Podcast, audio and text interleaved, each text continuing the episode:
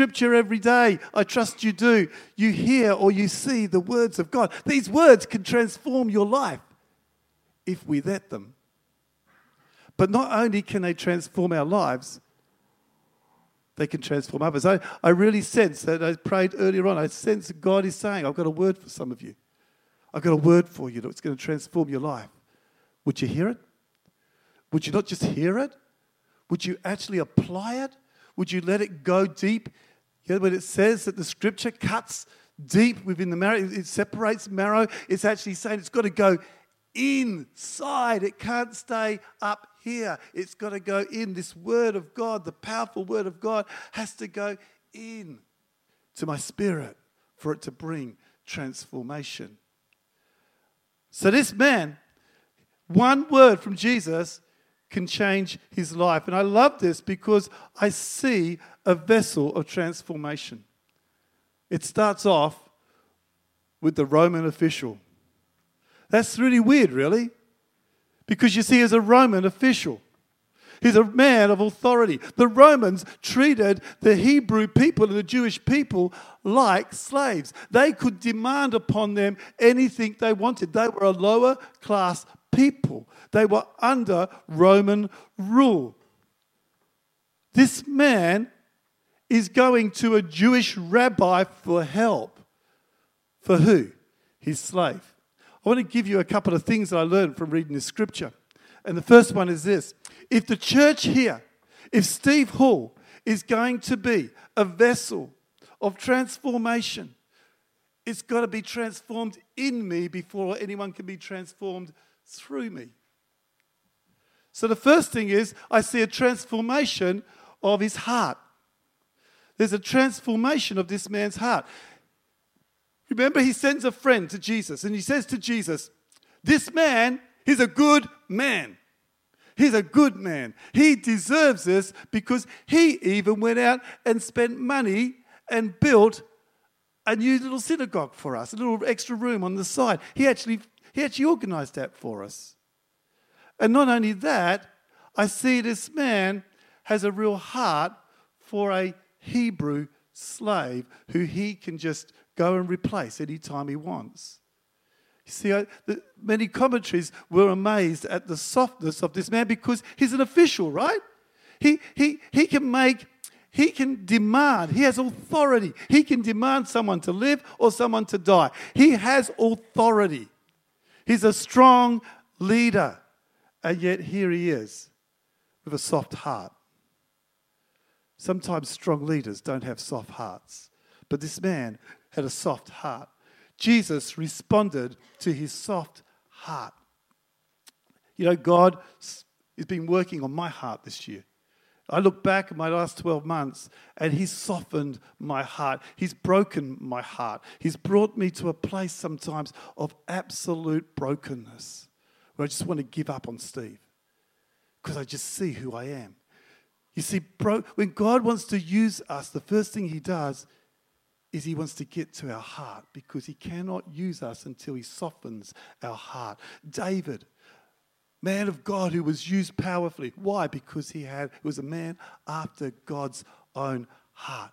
This is what I require of you. A contrite heart it's in the heart. You see, it's in the heart where we hold those fears. It's in the heart where we hold that bitterness. It's in the heart where we hold unforgiveness. It's in our hearts. And God has been in this church over the last 12 months, He has been softening our heart. And that means sometimes putting down things. Sometimes it means letting go of things. Sometimes it means admitting things.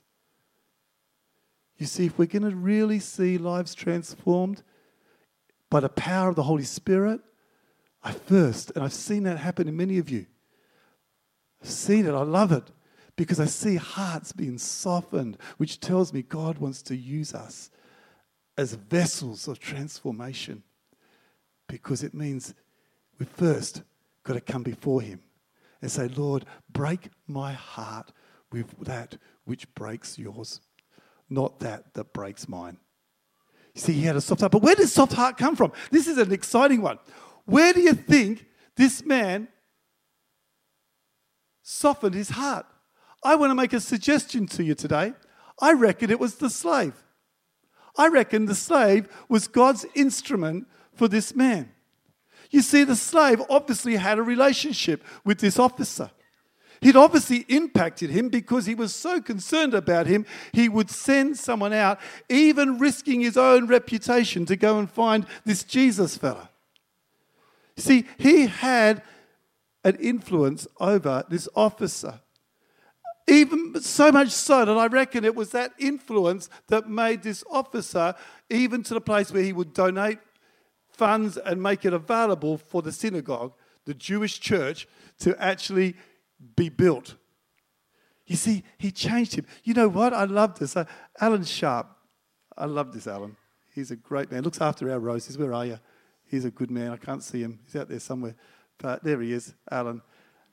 And, and he said to me, he was so excited when he organized Walk the Wall that some of his neighbors that he's been praying for came and just got involved in Walk the Wall. And I look at Alan when he says that, he was excited because that's the first step of softening a heart. You see, here's Alan, who from relationship, and Lee, from relationships. If I asked you today, how many people know, how many people are good friends with, with Serena? Yep, good friends with Serena? Okay. Now, how many of your hands up? There's Serena, okay. How many with your hands up have Enjo? Yeah, see? See? Because Serena loves Enjo. And if you hang around with Serena, guess what? She gives me something to clean my glasses with, with Enjo. She just passes it on. You see, the, the, the thing that I discover is it's out of relationship where people start to see you for who you are. You are in the world to build significant relationships that will impact people. Where you are right now, you are a vessel of transformation because just being there, people are watching you, they're seeing you. You don't have to say much about Jesus except just to be honest about him. But you just live it out you live out a life that's not filled with religion and not filled with bitterness and not filled with, with resentments and not filled with, with all the other stuff that the world tends to carry. You go there because Jesus said, I came to take that away from you. People see something different in you and they're attracted to it. And all of a sudden, they might even start speaking the same language as you. I've got some friends in the community that I've been praying for and I'm praying for, and they, you would say, they haven't come to church yet, Steve. And I go, no, but I reckon church is going to them. I reckon church is going to them because I'm starting to see some softness and some changes and some of the language changing. You see, we are vessels who are being filled up, being transformed inwardly so we can transform outwardly. That man's heart was transformed, I believe, by his relationship with that slave man or woman. We don't know what it was, who was. The other thing I find is when I look at that is understanding his relationship with Christ. This official understood where he stood with Christ. You see, that's what I like about the Luke story. See, in Matthew, it says that the official came to Jesus. But Luke said, no, the official sent somebody to Jesus. And then when Jesus said, Okay, I'll come, and starts coming to him, he then sends somebody else out and goes, No, no, stop him. Stop him. Don't let him come to my house. I'm not worthy to have him in my house. You see, this Jewish, this official, this Roman official, understood who he was. He's an unworthy man. He understood that he, he, he wasn't worthy of having this man of God come and connect with him. He understood that if that happened, he could die. He understood that. Why? Because he understood who he was. We need to make reflections on who we really are and see us for who we really are. Stop and reflect. Take some time out and see you for who you really are. Not what we tell the world that we should be, not what we pretend to be. Who are we? This man understood who he was. But this is the other amazing thing he understood who Jesus was. He understood that Jesus had authority because he said, I know that you can tell this sickness to go, Jesus, because you're a man in authority. How often do I pray? And I've been listening to my prayers lately and I've been challenging myself on my prayers because sometimes we go to Jesus as though we know what he has to do. And we tell him what he has to do. And sometimes he says, Will you just stop for a moment? I'm God. You're not. I actually know I'm already doing some stuff. Would you open your eyes and see it? God, would you move by your spirit in our services? And God's saying, Open your eyes. I am. Probably not the way you think I should, but I am. 20 baptisms? That's a pretty good move of the Holy Spirit because the only way you're converted is by the Spirit of God who draws us. Whoa, maybe God is moving. You see, sometimes we need to go to Jesus for who he is. He is a man in authority. He is a man that has, has all, he is, well, he's more than he is God. He has all authority over heaven and earth.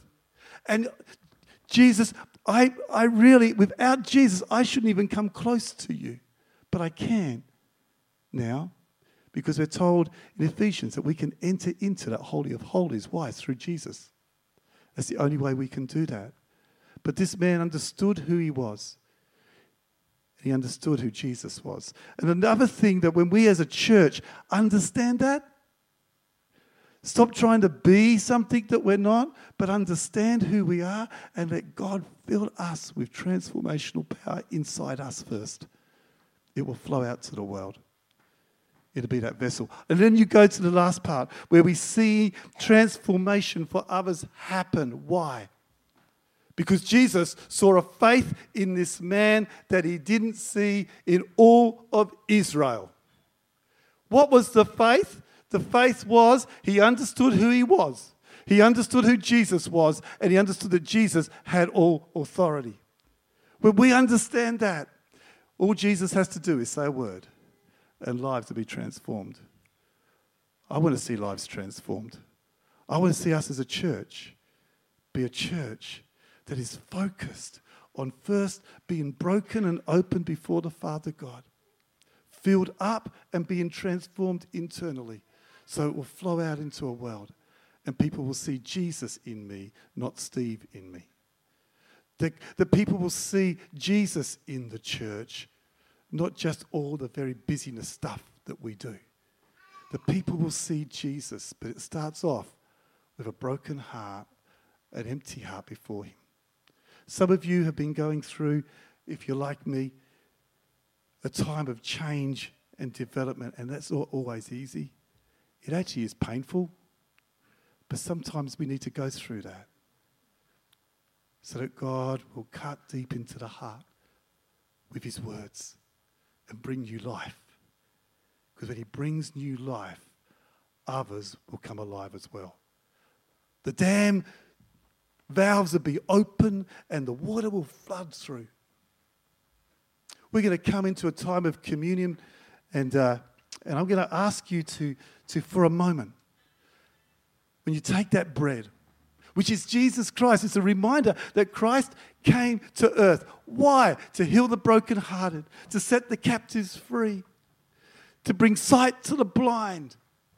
Jesus came to earth that we might have life and life anew, like he promised. That's what he came for you for. He doesn't want us just to believe in him, he wants us to allow him to transform us. So when you hold that bread, remember Jesus came, he committed his life for your transformation. And then when you receive the cup, hold on to the cup and the bread because, see, in that cup, that was the ultimate cost of your transformation. Jesus gave up everything. He stepped down from heaven. He stepped into this world.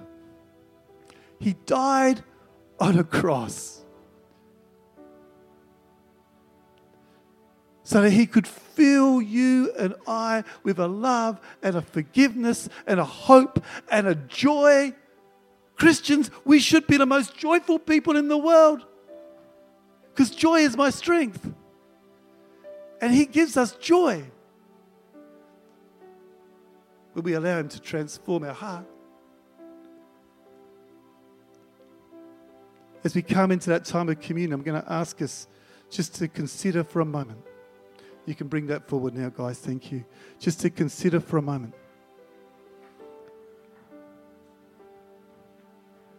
God,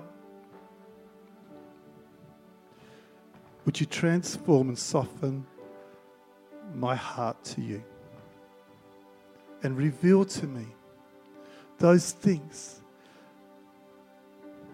those things that I need to deal with because as a church, I'm excited. As a whole body, God is moving us and He's developing us and He's making us into a, a vessel of transformation. So I say, Lord, help us through this as you transform our hearts.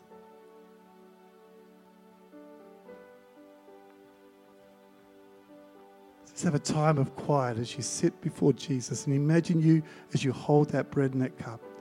You're sitting before Jesus. Those prayers of David that said, Search my heart, O God. Search my heart. What's the walls I've put around my heart?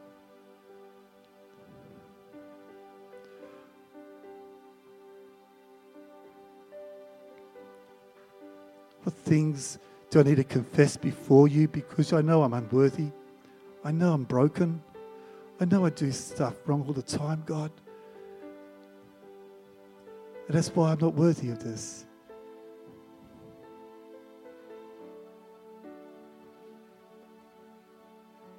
But as I accept your forgiveness and I accept your love,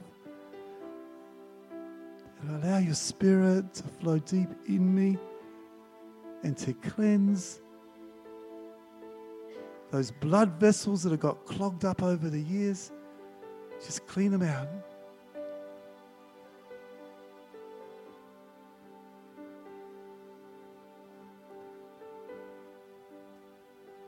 And I ask you to fill me afresh. Speak the words of transformation into me. Let's just be still for a moment.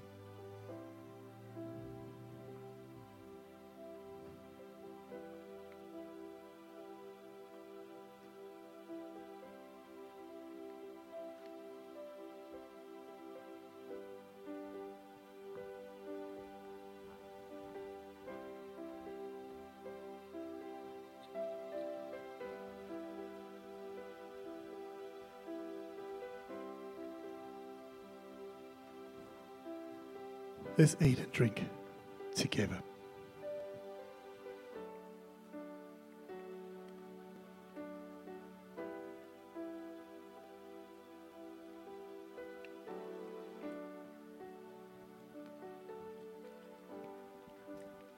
Once you've uh, just hold the cups, let's just continue a bit of quietness right now and ask God, who is that person? Like the official stood in the gap for his slave. God, who have you put on my heart? That I might run to you and say, Jesus, speak the word. That my friend who's suffering from sickness might be transformed. My friend who's struggling with a marriage breakdown. Breaks your heart when you hear a friend going through that. I heard one last night. God,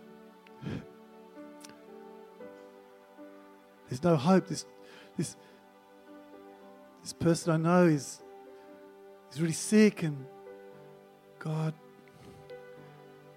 only you can speak the word. That loved one that I really wanted to come to know Jesus. God, you could speak the word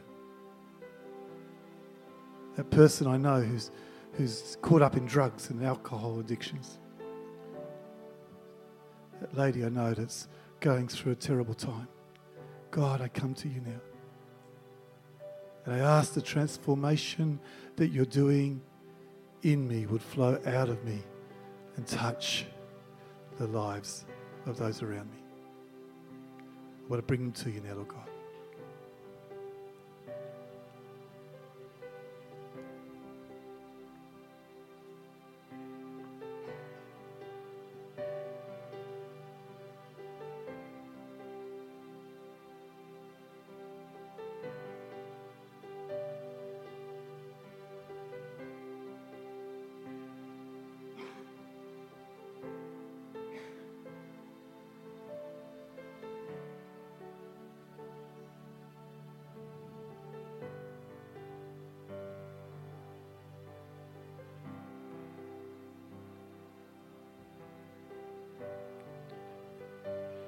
Jesus, you're a man who know has authority.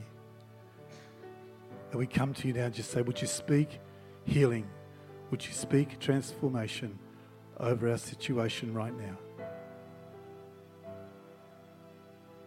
And glorify your name, not ours.